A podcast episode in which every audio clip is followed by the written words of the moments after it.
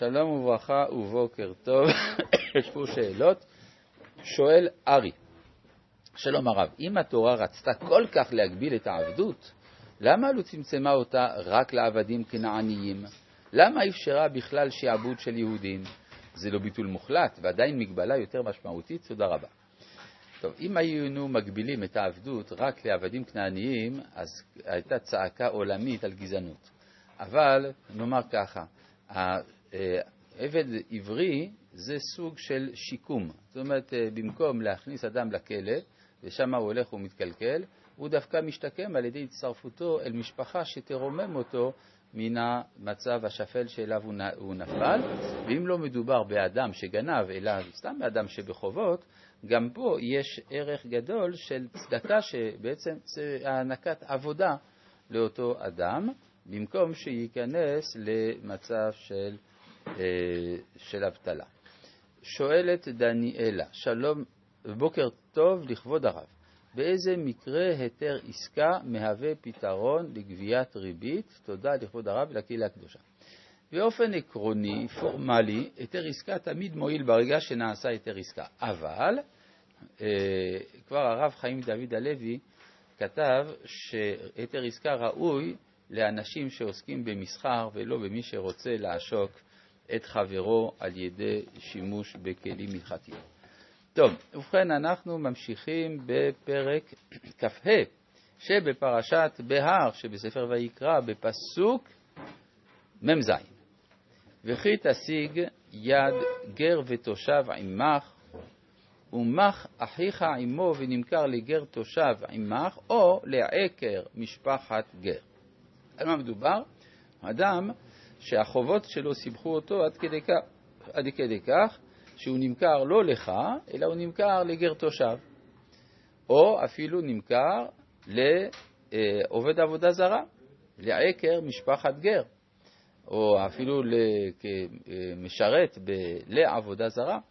המצב הזה הוא חמור, אחרי נמכר גאולה תהיה לו, אחד מאחיו יגלנו. כלומר, לא ייתכן להשאיר אה, את אחיך במצב כלשהו כזה, אלא חייב לו גואל, או דודו, או בן דודו יגלנו, או מי שער בשרו משפחתו יגלנו, או השיג ידו וניגל. כלומר שהוא יכול גם לגאול את עצמו, אז אה, אין פה בעיה. עכשיו, יש uh, הרבה רמזים שכתבו על זה בעלי הרמזים, שכל זה רמזים לגאולה. זאת אומרת, אחרי נמכר גאולה תהיה לו, אז זה בעצם גם רומז לעם ישראל בכללו, שגם אחרי שנמכר גאולה תהיה לו. אגב, הדברים האלה רמוזים גם בדברי אסתר. אסתר המלכה משתמשת בביטויים האלה כשהיא אומרת, כי נמכרנו אני ועמי. אז זאת אומרת שהסכנה לעם ישראל זה להימכר לאויבינו, גם בפרשת כי תבוא, ונמכרתם לאויביך, ונמכר לאויביך, לעבדים ולשפחות ואין קונה. אז בקיצור, אה, יש אה, אה, מין רמז כללי כאן, שתמיד יש תקווה, ותמיד עם ישראל צריך בסופו של דבר להיגאל, וגם כל דבר שנפל במציאות צריך להתעלות. וכאן באה הלכה חשובה. וחישב עם קונהו משנת עם אחרו לו, עד שנת היובל, והיה כסף ממכרו במספר שנים כימי שכיר יהיה עמו. זאת מה זה וחישב עם קונהו? לכאורה זה דבר מובן מאליו. אתה קונה בחזרה ממישהו, אז ברור שאתה צריך לעשות חשבון, לכמה, הרי בכל מקרה, הקרוב הזה היה משתחרר ביובל, אז זה ברור שהחשבון צריך להיעשות על פי שנות היובל. אז מה, מה הצורך בכלל לציין בתורה וחישב עם קונהו? אז אה, חז"ל אמרו, הכוונה שלא ירמה אותו. כן? כלומר, אתה לא צריך לרמות את המוכר, להגיד מה, מה אכפת לי ממנו, הוא לא בני אומתי, אני יכול לרמות אותו. העיקר זה שאני אשחרר את קרובי. כן? על זה הרמב"ם כותב בפירושו למשנה במסכת כלים. כותב דברים, אה, ושם הוא חורג מפירושו הרגיל, כלומר מפירוש המשנה, והוא פותח שמה בנאום, אפשר לומר, בעל אופי מוסרי. הוא אומר שהאיסור לרמות את הגוי הוא איסור דאורייתא. והוא מביא כראיה את הפסוק וחישב עם קונהו. ושם הוא כותב שלושה דברים. א', הוא אומר, יש אה, כאלה שחושבים שזה מותר, שמותר לרמות את הגוי בחשבון וכדומה. הוא אומר, הדבר הזה הוא לא נכון, והוא בניגוד לפסוק מפורש כאן, וחישב עם קונהו. אחר כך הוא אומר, דבר שני, גם אם תמצא אה, לפעמים דברים, ש, כלומר סיטואציות הלכתיות, שאולי תוכל כן לרמות באופנים אלו או אחרים, או שאתה תדייק מאיזה סוגיה בגמרא שיהיה מותר לרמות, על זה אומר הרמב"ם, ומה עם חילול השם? חילול השם זה דבר עוד יותר חמור, כן? שברור שאין להתיר אותו בשום צד. והדבר השלישי, אומר לנו הרמב"ם, וגם אם תמצא, תגיד שלא יהיה חילול השם. אני אמצא דרך שגם לרמות את הגוי וגם שלא יהיה חילול השם. אומר הרמב"ם, אבל זה מכניס בליבו של האדם מידות רעות. ומידה רעה, על זה נאמר שזה אצל הקדוש ברוך הוא מתועב. והוא מביא את הפסוק, כי תועבת השם אלוהיך כל עושה אלה, כל עושה עוול.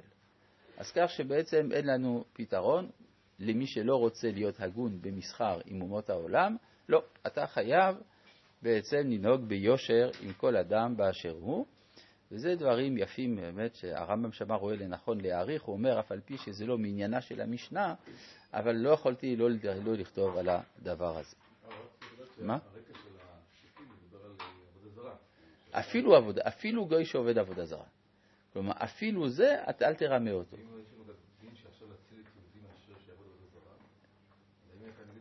לא, אם אתה מדבר על סכנת נפשות, זה משהו אחר. סכנת נפשות, אתה יכול גם לרמות יהודי בשביל להציל נפשות, זה לא קשור. כן? או למשל, אה, מחללים את השבת על פיקוח נפש, ואז יש שאלה שעלתה בפוסקים, האם כדי להציל מעבודה זרה מחללים את השבת? אז כן, כן. אז uh, התשובה היא שכן. הרשב"א אומר שכן. כן, שאפילו, למרות שזה לא סכנת חיים, אבל זה סכנת נפשות במובן הרחב של המילה. כן, אבל לא מדובר על זה פה. הוא מדובר שהוא אפילו תחת שלטונך. כלומר, הגוי הזה לא יכול לעשות משהו שיפגע באומה. כן, אבל... ודאי.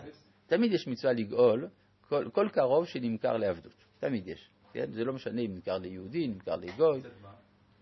מצד שהוא אחיך, מצד האחווה. מצד האחווה. אתה רואה את אחיך בצרה, אתה לא תעזור לו? ודאי תעזור לו.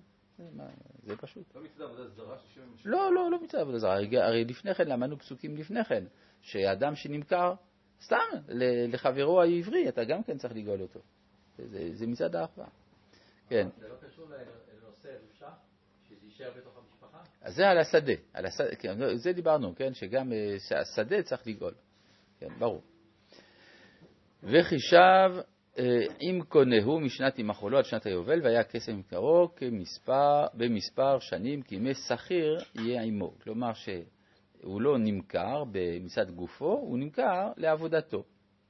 גם, גם הרמב"ם אומר שגם עבדים, עבדים כנעניים אפילו, אומר הרמב"ם, לעבדות נתנו הכתוב ולא לבושה.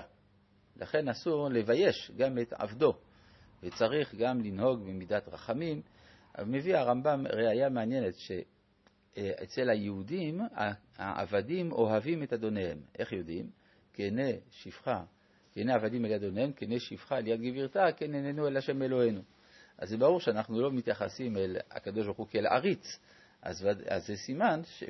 והכתוב לוקח כדוגמה את העבדים. אז סימן שהעבדים אוהבים את אדוניהם ולא חפצים בכלל אה, ברעתם חלילה או לברוח מהם וכדומה. אז זה לעומת אומות העולם, אומר הרמב"ם, שהם אכזריים.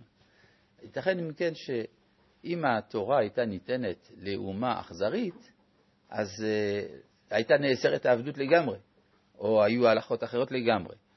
אבל אה, זה ניתן, כלומר חלק מהבנת ההלכה צריך לדעת תמיד מיהו נושא ההלכה, למי ניתנה ההלכה הזאת, ואז אתה מבין את הדברים בהקשר הנכון שלהם. אם עוד רבות בשנים, לפיהם ישיב גאולתו מכסף מקנתו, ואם מעט בשנים, נשאר בשנים עד שנת היובל יחשב לו כפי שעניו ישיב את גאולתו.